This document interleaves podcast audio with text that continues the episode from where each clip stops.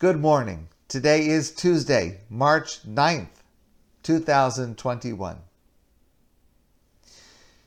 One of the great privileges of my job is that I get many questions, and it is an honor and a privilege to answer questions.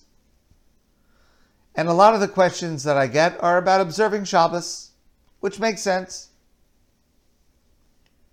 And I will often be asked if a certain activity is permitted on Shabbos or prohibited on Shabbos.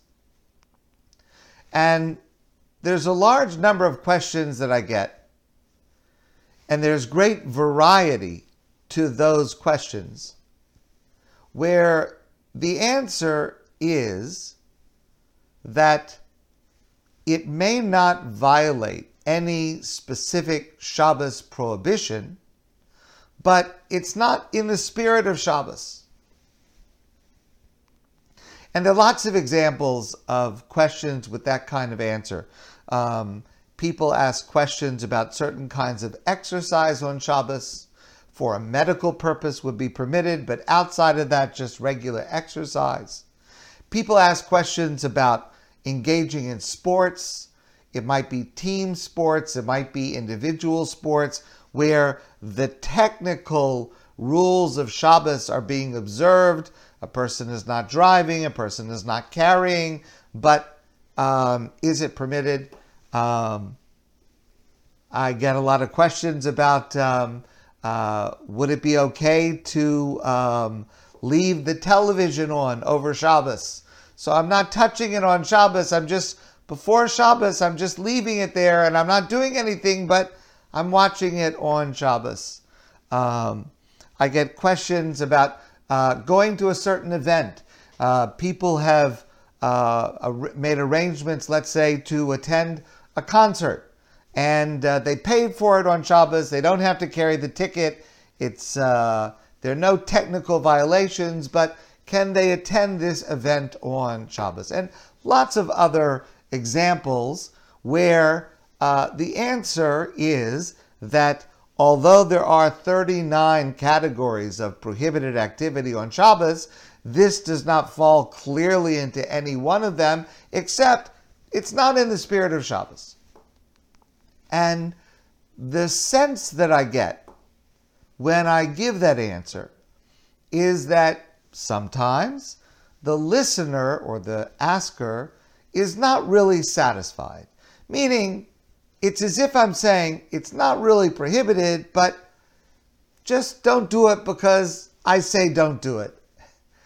And um, to the extent that that is the reaction when people hear an answer like that, there is a crucial answer explanation at the beginning of this week's portion. So this week's parsha is the double parsha, Vayakel Pekude, with which the book of Shemos, the second book of the Torah, comes to an end. Also, by the way, this Shabbos is the fourth of the four special portions, the Parshas HaChodesh. But the beginning of the parsha starts as follows. Vayakel Moshe Eskoladas b'nei Israel. Moshe gathered together the entire Jewish people. Vayomer Alehem, and he said to them, Eile hadvarim asher tziva Hashem lasosasam. This is what God has commanded us to do, to perform, to build the Mishkan. Remember, we've been talking about this for the last three weeks. This is the grand project of building the Mishkan, the sanctuary that would later become the Beis Hamikdash, the Holy Temple in Jerusalem.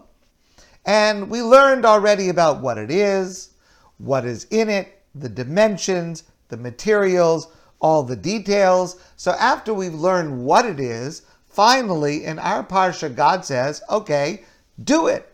Now's the time to build it. You have the plans, you have the details, do it.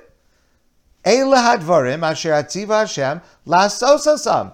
God commands, go ahead, start, do it. But the second pasuk, the next line after that first pasuk, is not about the Mishkan, it's about Shabbos. The second pasuk is Sheishes Yamim Tasim Alacha. Six days you should do work. And on the seventh day, Yiyolachem Shabbos Shabboson LaHashem. It should be for you a day of rest to Hashem. Which is kind of strange because we already know about the laws of Shabbos. We learned about the laws of Shabbos in the Parsha of Yisro a couple of weeks ago. We learned about the laws of Shabbos the week before that in the Parsha B'Shalach. We know about the laws of Shabbos.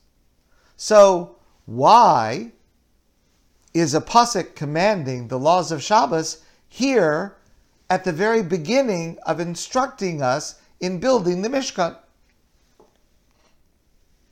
Clearly, the point here is not about some lesson about Shabbos, because we already know about the laws of Shabbos, but clearly somehow it is about the Mishkan.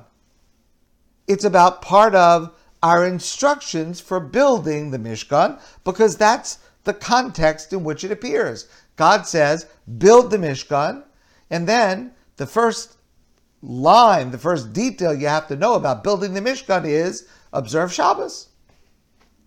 So, Rashi gives a famous answer, and that is you might think once God has commanded us to build the Mishkan, that we should build the Mishkan 24 7. Don't take a break for Shabbos. The Mishkan is very important. And therefore, maybe the Mishkan takes precedence over the laws of Shabbos.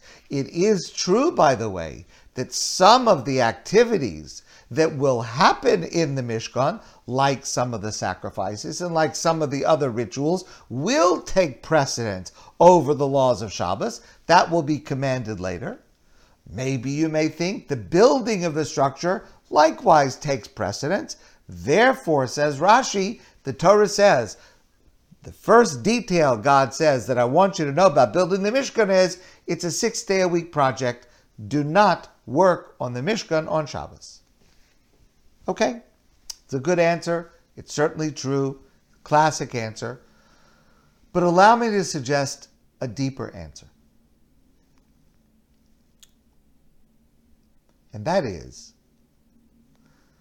the purpose of the rules of Shabbos, the limitations on activity on Shabbos, is not simply to rest to sleep. We often translate, I translated, Shabbos, Shabboson Lashem, a day of rest to God. The term, the English word rest, is really not a precise, or let me say this, it's not a complete translation of what Shabbos means. The purpose of Shabbos is to rest or desist from some commitments, some activity, to be freed from some obligations in order to redirect our attention to experience God more closely, to be more intimately connected to God than is possible while we are doing all the work that we do during Shabbos which is in fact the same goal as the Mishkan to achieve closeness with God. The purpose of the Mishkan, of the sanctuary, and later the base of Hamikdash, is not the building, it's not the utensils, it's not creating everything to the exact measurement and with the correct material that is indicated. Those are tools, those are intermediaries, those are steps by which to reach the goal. The goal of the Mishkan is expressed at the very end of the Parsha, where the Torah says, when it is completed, according to all of its rules and details, the Torah says, Ukvod Hashem malei es hamishkan. The glory of God filled the Mishkan. There was a place where human beings could sense, could experience God on a level of intimacy and closeness that was not possible without the Mishkan. Rabbi Abraham Joshua Heschel points out that the Mishkan in space is equivalent to Shabbos in time. They both represent achieving the same goals, but in different dimensions of reality. In other words, if we actually had Shabbos the way it was supposed to be, we would not need the Mishkan. And when we no longer have the Mishkan or the Beis Hamikdash, we still have Shabbos, which achieves the same goal. And therefore, anything that is acting in the spirit of Shabbos, in a way that is conducive to holiness, in a way that contributes to bringing us closer to God, that is not less important than any one of the actions or prohibitions of the technical 39 categories. That is actually the goal of all of them to lead to a day of intimacy with God. The thing is, this category is harder to teach because it is less specific, less concrete, concrete, and it relates more to attitude and atmosphere. The Rav, Rav Soloveitchik, famously talked about how he was perfectly capable of teaching to his students in America wonderful, intelligent, curious students all of the details of the laws of Shabbos. He could expound and explain and conceptualize and detail all of the requirements.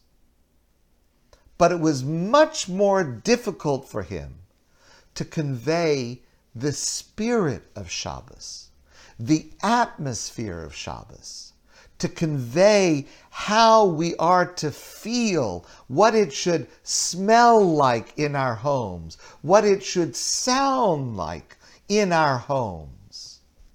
That emotion that we have as we pray, as we observe Shabbos, that emotion is much more difficult to teach. And that is particularly important for our children and our grandchildren. Because if the atmosphere is missing, if the feeling, the emotion is missing, how can we possibly expect Shabbos to remain vital and meaningful in their lives as we grow? And this is so much more true, especially now when we are missing so much of the structure of Shabbos that we're used to. Without shul, without a minyan, without hearing the Torah reading in person for so many of us, without being together with the community. It is much harder to experience the feeling of Shabbos when we are on our own at home. And so that needs to be the effort. That needs to be the focus of our attention, especially now. How to create not just the technical observance, but the feeling of what is appropriate. How should we look and act and feel on Shabbos? So, the answer to the question that so many people ask in many different ways, the answer to the question is Does that activity lead you closer to God? Does it lead you to feeling more intimacy with God? And if the answer is yes, then it's great. But if the answer is no, even if it doesn't fit into any one of the technical categories of prohibited Shabbos activities, the answer is no, because that's what Shabbos is about. Feeling closer to God, coming closer to God.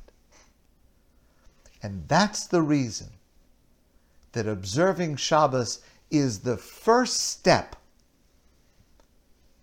to building the Mishkan. The first verse in its construction, because it, along with the Mishkan, has the same goal of bringing us to a sense of emotional intimacy and closeness with God. That's something we need to work on every Shabbos, but especially now. Let's make that the focus of our Shabbos observance. My friends, I want to wish you a great day, and I look forward to seeing all of you soon in person.